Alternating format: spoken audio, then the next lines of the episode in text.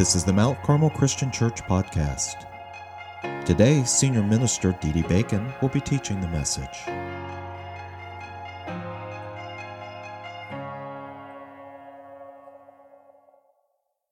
So Shannon and I have been married uh, twenty-seven years. It's been like, woo, real quick and uh, amazing. Get into routines as a couple, right? And my routine in the morning when I get ready for everything, I like to go to the sink. I like to wash my face. I like to wet my hair. I have to wet my hair because I got like five cowlicks. And it's not necessarily a hair wetting thing. It's more of a taming thing. And I have to tame it down and, and really work them because apparently I'm not acceptable to leave the house with my hair all crazy, according to some people I know whose name is Shannon. Um, So, you know, it's brush teeth, wash face, do hair, and all of that. I'm just a go-getter kind of guy. I know that may be sound surprising to you. Really? Um, but it, it really is. And and so in that, no doubt, there's always water everywhere on the sink and water everywhere uh, where I've been. And typically I do it and I go on. It's, it's not mud. It's not paint. It's water. So it dries and all that. But um, my wife has asked me repeatedly not to walk away from the sink when it's covered in water. Uh, she's asked me repeatedly, and we've had conversations about that. Um, I may or may not have rolled my eyes. I mean, that may or may not have happened, but we have these conversations. And Shannon, she she's she's awesome. So she has this setup. If you look, this is a, this is the, my sink in my bathroom and by the shower. Take this picture here. See, you see right that up there on the top up high. Someone said it's high like that. My problem is that I'm vertically challenged. That is a cloth that I'm supposed to use that she provided me to clean the sink before I did. Isn't that nice of her? She's a nice wife. But you know what happens, right? Uh, I don't see the cloth. It's too high for me anyway. No, um, I don't do it. And when I don't do it, then there's a return uh, communication from her, and she lets me know that she's not happy for the state of the sink. I told you, I asked you, please dry the sink. I even put up the cloth for you to be able to clean it out so you can leave it in that. And and when I'm when I'm typically, you know, I remember, uh, you know, my first reaction. My first reaction, it depends on how much coffee you've had. If I have a few more cups than I should, then, then it's a little more of a conversation. But most of the times, I, I take a deep breath and remember I'm a Christian, and uh, and I have to uh, I have to own up to my sins, right? Uh, I, I apologize to my wife. I say, "You're right. I'm sorry. I'm going to do better. I promise." And and, and I make that commitment to to do better. And the reason I do that is because I love my wife. I've made that commitment to honor her. While I may not think it's a big deal, it's a big deal to her. It's a big deal to her. And when I don't do that, she rightly points out how I am ignoring her, treating her disrespectfully in one way. Uh, I'm making her feel like she doesn't matter to me. And that's not good. Thank you, Josh. That's not good. Why? Because in marriage, we've made this commitment to love one another, to honor one another, to, to bless one another, to help one another in life. I am violating my promise when I do that. And she rightfully has uh, to right to call me on the carpet and to point that out because I'm not, I'm ignoring her. I'm hurting her feelings. Now, in marriage, this is this is how it is. And uh, typically that happens with small things, right? Pick up your, not picking up your socks, uh, where you squeeze the toothpaste, water on, how the uh, pillow is supposed to look. How the pillow is supposed to? Yeah, you're supposed to have all the corners, right? And the opening is always supposed to be on the outside, apparently. Uh, I just learned this uh, a while ago.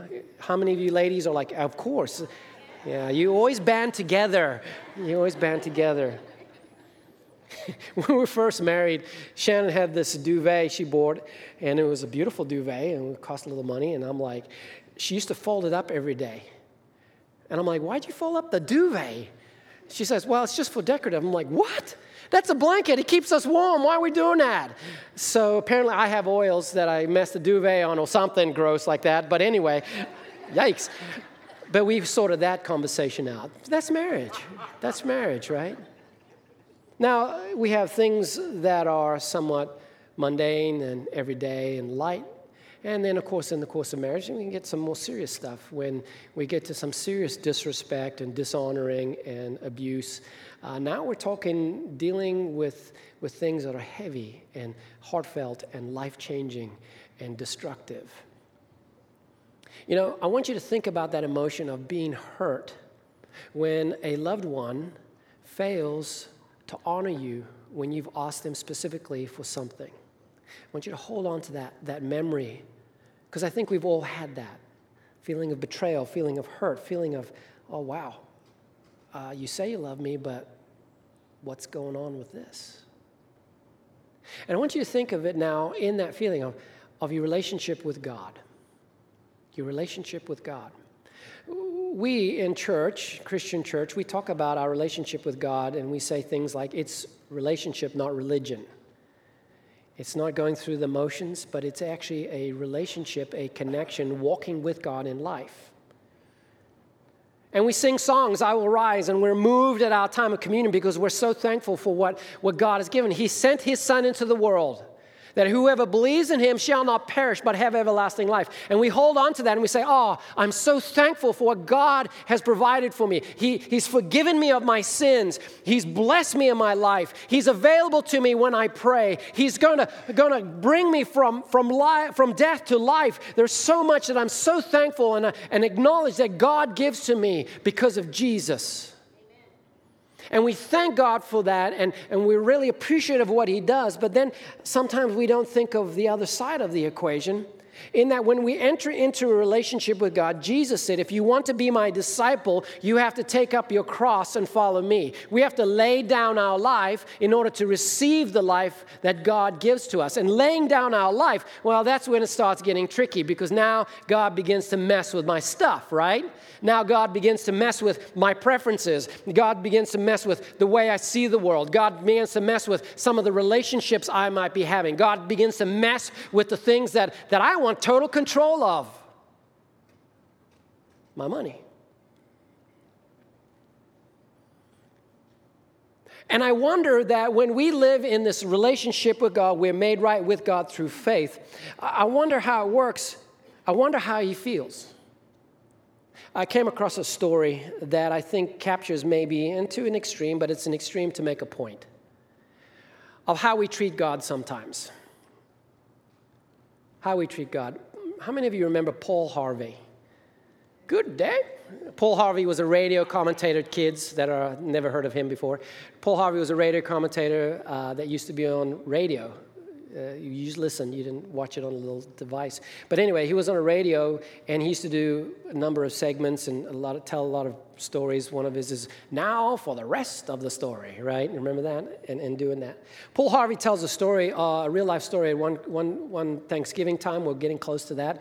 Thanksgiving time that the rep, a customer service rep at the Butterball uh, turkey company received a phone call from a woman asking the question, Uh, regarding a twenty-three-year-old frozen turkey that she had dug out of her freezer.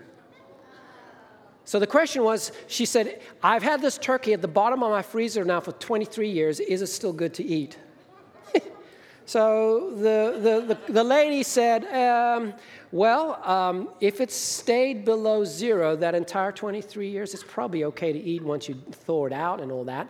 But I wouldn't recommend it because the, the flavor and the taste, the quality, is going to be awful. It's going to be awful. To which the woman said this, well, that's what I thought. It's okay. I will give it to our church.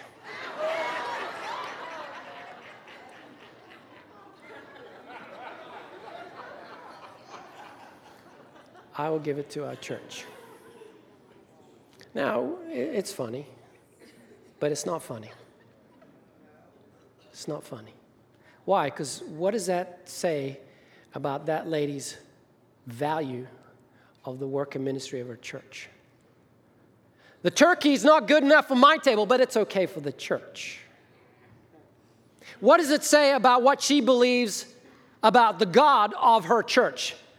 About her Lord, her leader, and her forgiver, Jesus. What does that say? Jesus, you can have a frozen twenty-three-year-old turkey, but I'm not going to eat that. That's yuck, disgusting. but it's okay for you.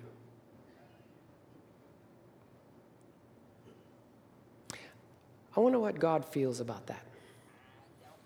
I wonder what God thinks about that. I wonder how God receives that attitude from us. And it may not be a frozen twenty-three-year-old turkey, but it may be a, a nonchalance to his word and ignoring to his direct commandments. It may be uh, a lack of prioritization of honoring him in our life. Well, the good thing is, is we have the Bible, and in the Bible, this issue is addressed, and its, its issue is directly addressed in the last book of the Old Testament, a prophet named Malachi.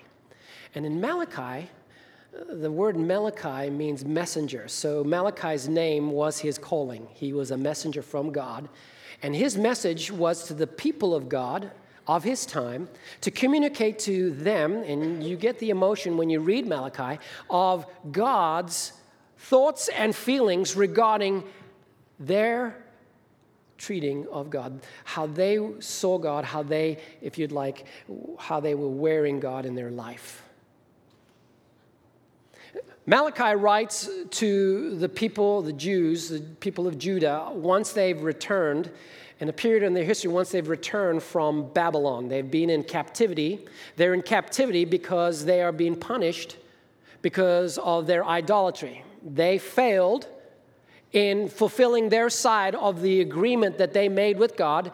God said, I will bless you, but you live for me. You live by my will and by my word. They failed to live by his will and, and by his word. And after repeated warnings over and over and over, when he shared with them his displeasure on how they were treating him, he got their attention by sending in the Babylonians who invaded that country and dragged them all off into captivity.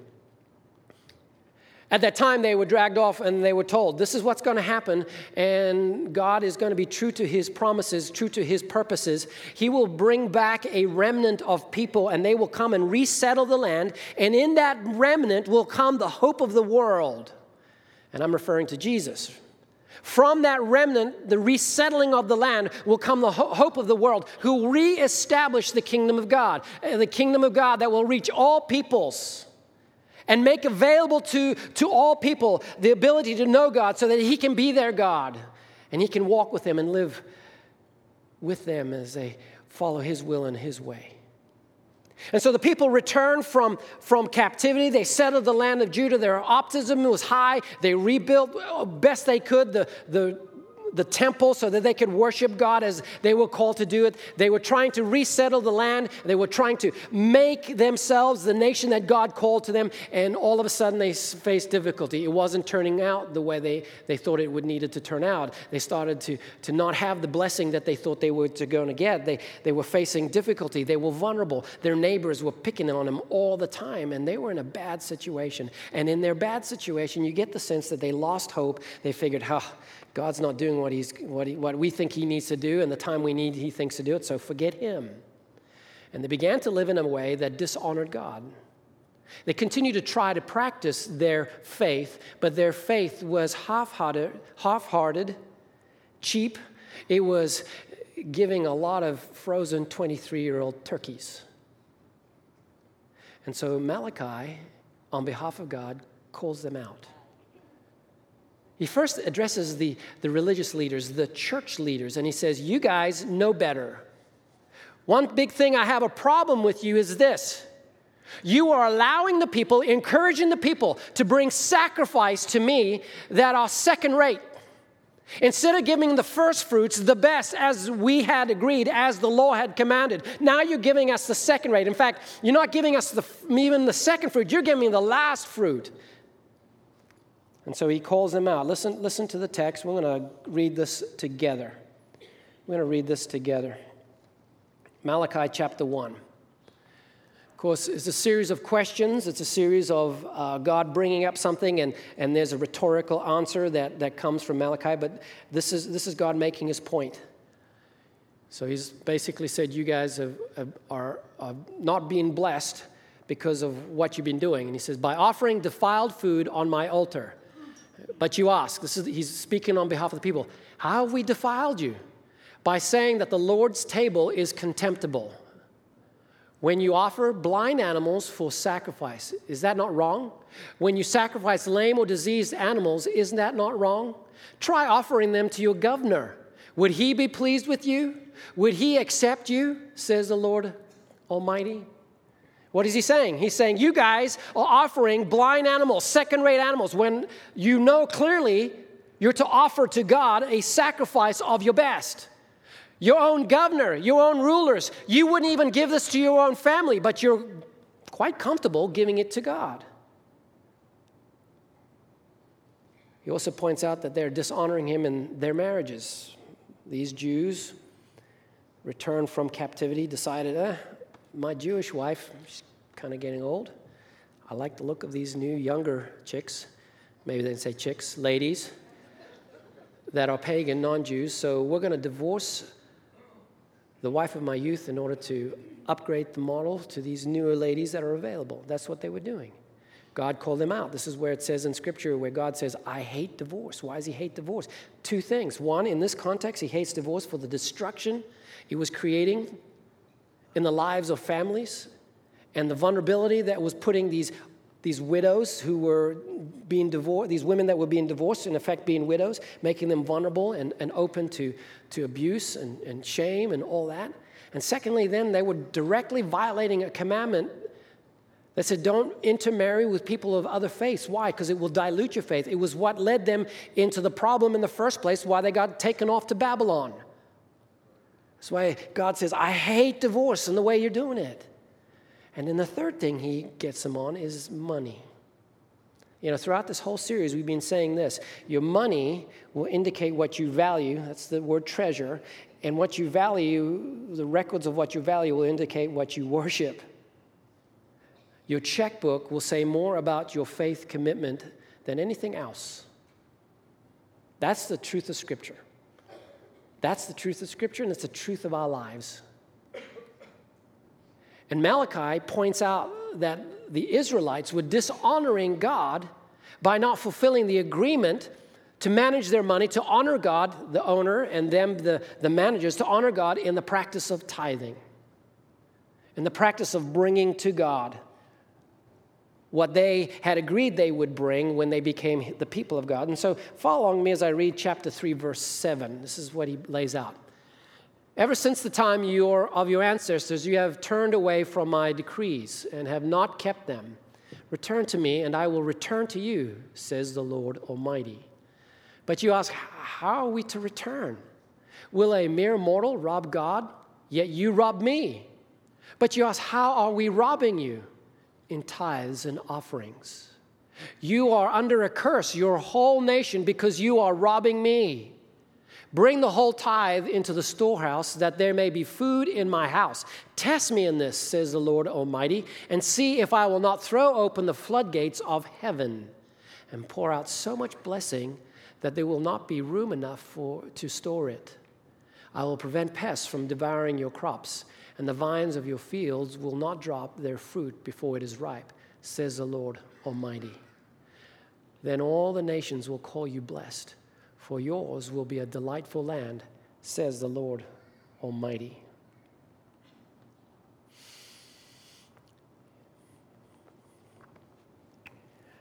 It's important when you approach Scripture that you approach it in a, a way that sets the context of the communication so that you might glean the truth, and the truth then, that truth then may be applied to your life. And so when I read a passage of Scripture, here's a series of questions that I ask, because it's very important to try to un- understand that Scripture was written at a certain time, at a certain place, in a certain way, to a certain people, to a certain circumstance. And it's important to understand all of these things. And so a number of questions asked. Who is writing? Well, Malachi.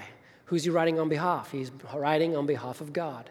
Who's he writing to? Well, he's writing to the people of Judah who have returned from captivity. How do I know this? Well, I can get a basic Bible handbook, and it'll tell me that basic history.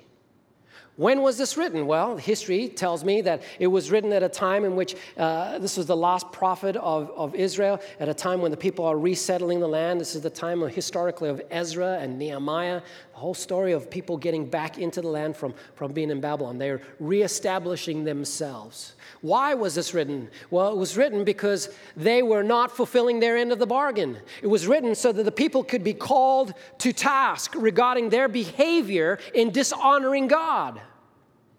And this is really important then. How would the folks who first received this message understood it? And when you get that, When you get that, then you come to the place where you recognize a number of things. First of all, you recognize that God is angry. God is angry and upset. Not because he's vengeful or vindictive. No, God is angry because he's hurt. Just as my wife has the right to be hurt when I ignore her and I, I walk roughshod over her feelings and her desires. God is hurt because he's entered into a relationship with these people, giving to them what, what, what he promised, yet they are failing on a repeated basis, on a repeated basis to fulfill what they were called to do. God was angry because his people were disrespecting him, they were dishonoring him, they were calling into question his promises because things weren't happening in their own time, so they're like, oh, God's not there. His power, they were saying, God can't do this, what he said, and his purposes. They weren't willing to trust him and align their lives to his purposes. And all of this, this then comes down and lands into the question of money. When it came to money, to, to the practice of money, this is what they were communicating. And so now we, we, we bring this truth and we add it, okay, how am I, how am I as a Jesus follower? I'm talking to myself. What is the testimony of my financials when it comes to my love for God and love for people? What does my money say about my faith? What does my money say about what I believe about God? What does my checkbook entries tell about the things that, that I value? And if I say, praise the Lord, and I sing the songs and I get teary-eyed because of God's grace, well, how does that translate in my day-to-day interactions, buying and spending and saving and giving? See, that's where this, this scripture goes. Does the, what does the my finances say? What story does it say regarding loving God and loving people? What does it say about my faith in God? See, that's where the scripture takes me. That's the application, the so what, the now let's land where we live, living our faith now, following God in this day. You know, truth is, is we live in a, in a culture these days where giving is kind of hip. We have a, a generation, a rising number of generations that want to make a difference. Baby boomers are retiring so that they can do something significant in the world. They've earned the money, now they want to make a difference. Younger generations don't want to just earn money for any reason. They, they want to be purposeful. They want to use their money and use their gifts in a way that makes a, makes a difference in people's lives. It's beautiful to see. There's an openness in our culture to doing good things for people. And you see it all over, and you see encouragement. And when, when the health benefits of generosity are, are, are laid out, you know, people are saying, yeah, be helpful, be positive, it's good, man. It'll make you feel better, man. Help you with your stuff, man. So I did a search, you know, the big thing. How many of you remember this saying? Practice random acts of kindness. Remember that was really big for a little while ago? So I found this, and I thought this is actually captures it all on the internet. This Monday, spread the love. Random acts of kindness help others make you feel better too. Well, that's kind of cool. That's kind of nice. I have a problem with the fact that it's a white hand giving to a black hand. That's a little assumption.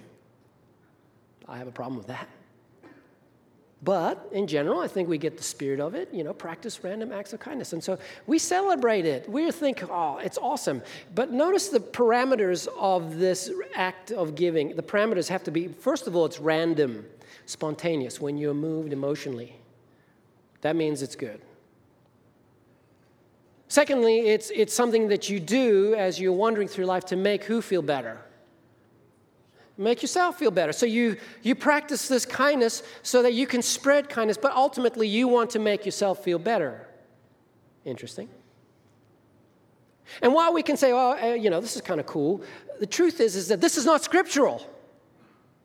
This is not what, what we're talking about in Malachi.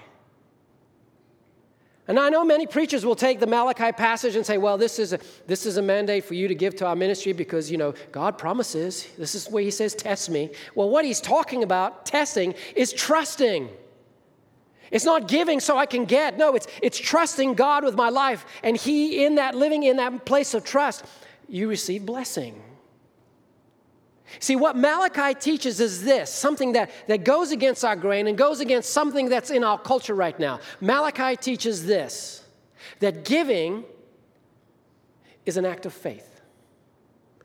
It's an act of faith that's habitual. Oh, we hate that word. Habitual seems, seems so unfeeling, so cold, so sterile, so guilt-filled. No, we live and die by habits. We are the sum of our habits, the things that we do on a repeated basis. And if we're called to give our life to Christ, to lay down our life so that we might live, then that is a habit thing, a spiritual discipline. Oh, I don't like that word discipline. It sounds punitive. No, we're, a man, we're, we're all about our disciplines. And what God is saying is that giving is not a random acts of kindness thing that you do when you feel like so you can get a benefit. No, God is saying giving is the way you honor me by acknowledging that I'm the owner, you're my messenger and uh, worker in this world, you're my manager, and that you need to orientate your life to making a difference with the things that I've blessed you with. That's your money. You see, what we discover in Scripture is that when you commit to giving as a faith in God habit, something that you do on a continuous, committed basis, something that you do that, that's not all warm and fuzzy and shiny, something that's hard, when you do that, you release the power of God in the world, because that's what the promise is in Malachi. And it's hard, trust me. I look at what we give to the church as a family, the Bacon family, I'm like, man, I got college bills that I could help my kids with. My mom is in need and overseas that I could help with. I'm driving an old car. I wouldn't mind a newer car. Don't I deserve a nicer car? Uh, stuff in my house, the, the deck is, is rotting. I mean, there's stuff that I can use that money for. And I'm a child of God. I work for God. I give God my time, and I give God my talents every day. That's my business, my life, right? And then I remember this. Giving is a faith in God habit.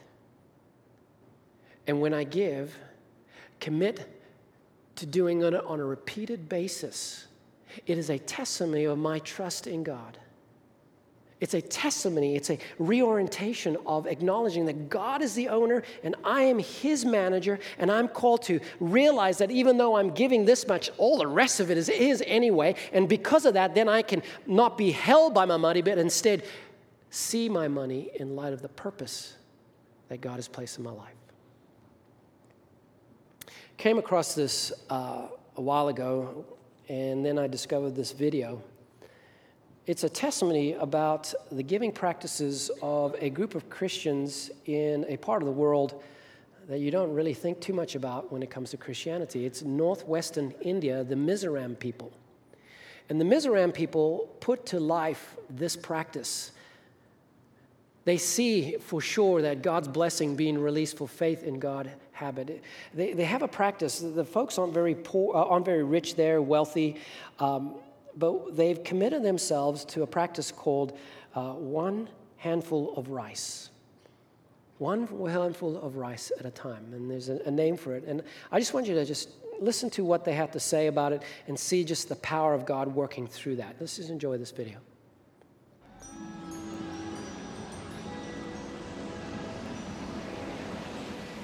There are many ways of serving the Lord. Some people do great things. Some people are good preachers. Some people contribute lots and lots of money. But when we talk about this handful of rice, it is very humble. The service is done in the corner of the kitchen that nobody sees. But God knows. God bless.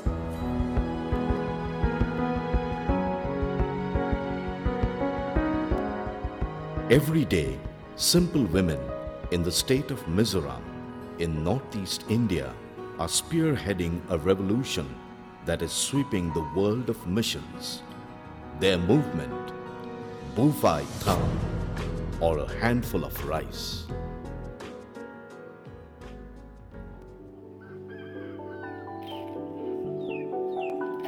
Bhuvai Tham is a practice where each Mizo family puts aside a handful of rice every time they cook a meal and later gather it and offer to the church.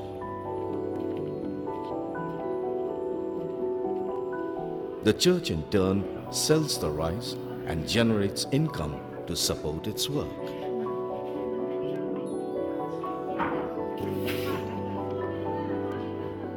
Rice has been the staple food of the people of Mizoram, the main life of the people. You are giving what is basic, essential, fundamental to your life. You are sharing that with God. This concept of Bhuvai Tham became so popular throughout Mizoram over the years that giving was not limited to some individuals. The whole of Mizoram, rich or poor, young or old, everybody contributed to it. So it is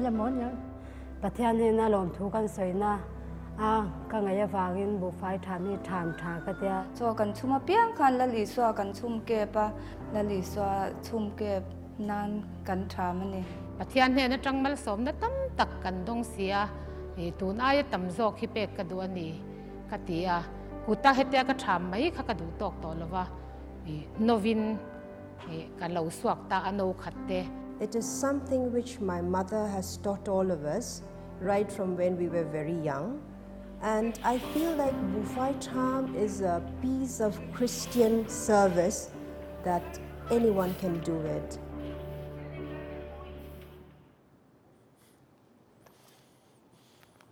So they started this in nineteen fourteen, did a little research, and the first sale of rice, uh, they were able to get a dollar fifty U S nineteen fourteen. More money than, than we think now, but Uh, this video came from two thousand nine, two thousand ten, and uh, the report was at that time the Christians in this region doing this practice, one handful of rice at a time, were able to collect one point five million dollars. So they were able to support eighteen hundred missionaries and other local missions. Huh. I love how the statement here says, we the people, Mizo people say, these are Mizo people who are Jesus followers. As long as we have something to eat every day, we have something to give to God every day. Giving is a faith in God habit. The question is, is, are you giving a handful of rice every day, or are you content with digging up the twenty-three-year-old frozen turkey? I've really been uh, convicted. I'm reading a book called Gen Z, talking about the shifting in our cultural climate, and uh, you know, Mark Twain said, "Go if there was if there was a calamity coming, move to Cincinnati, because everything happens a hundred years later in Cincinnati." I don't think that's true anymore. It's happening here. There's a cultural shift, and it's the rise of the nuns, N O N E S, not N O N U S with the habit and all that. No, nuns. That when they ask to fill a a questionnaire that says, "Tell me your religious affiliation," they say none. In other words, they don't interested in God. They're not angry about God. They don't care about God. None. That statistic, last I read, was up to about twenty-three percent of our general population. twenty-three percent, a quarter, one in four of your neighbors say, I don't have religious affiliation. None. That gets even higher with the younger generations, thirty-five, forty-year-olds down. That's pushing up to thirty, forty percent. None. And we better wake up, church, to the fact that we were called not to gather in our holy huddle to coddle the faithful so that we might feel good. No, we better realize if we want to release the power of God, it's going to be by faith. And faith is translated into habits of obedience, like giving, one handful at a time. One of the things that really convicted me in this book was a, a statement, how well do you wear God? How well do you wear God?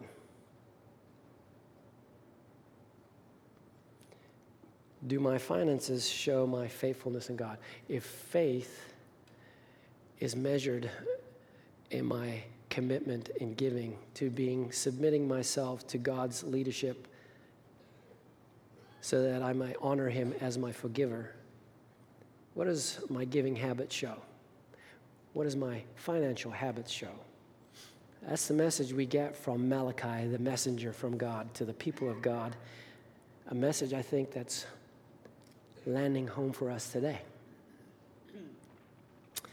I'll ask uh, Rick and Mike, I believe. They're here, and they're available to pray. Two of our elders are ready to pray with you in person and to uh, be here to minister to you if you have any prayer needs, questions about what's next with your faith journey. But let's stand, and we'll be closed with a prayer. I'll lead us in prayer, and uh, ask that you would uh,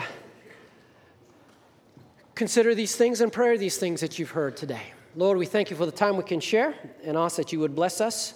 Uh, but I know that when we ask for blessing, um, I know that we want you in our life when it's by our own terms. Help us to recognize that um, the call to blessing involves a call to also obedience and to give to you our lives, lay down our life, take up our cross and follow you.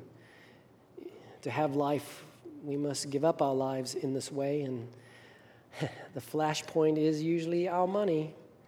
It's usually our wallets. It's usually our spending plans and our earning.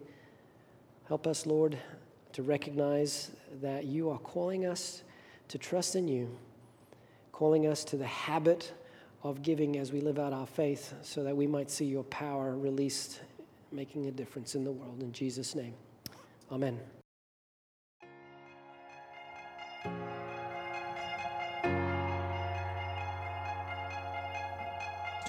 You can find out more about us on the web at m t carmel church dot org.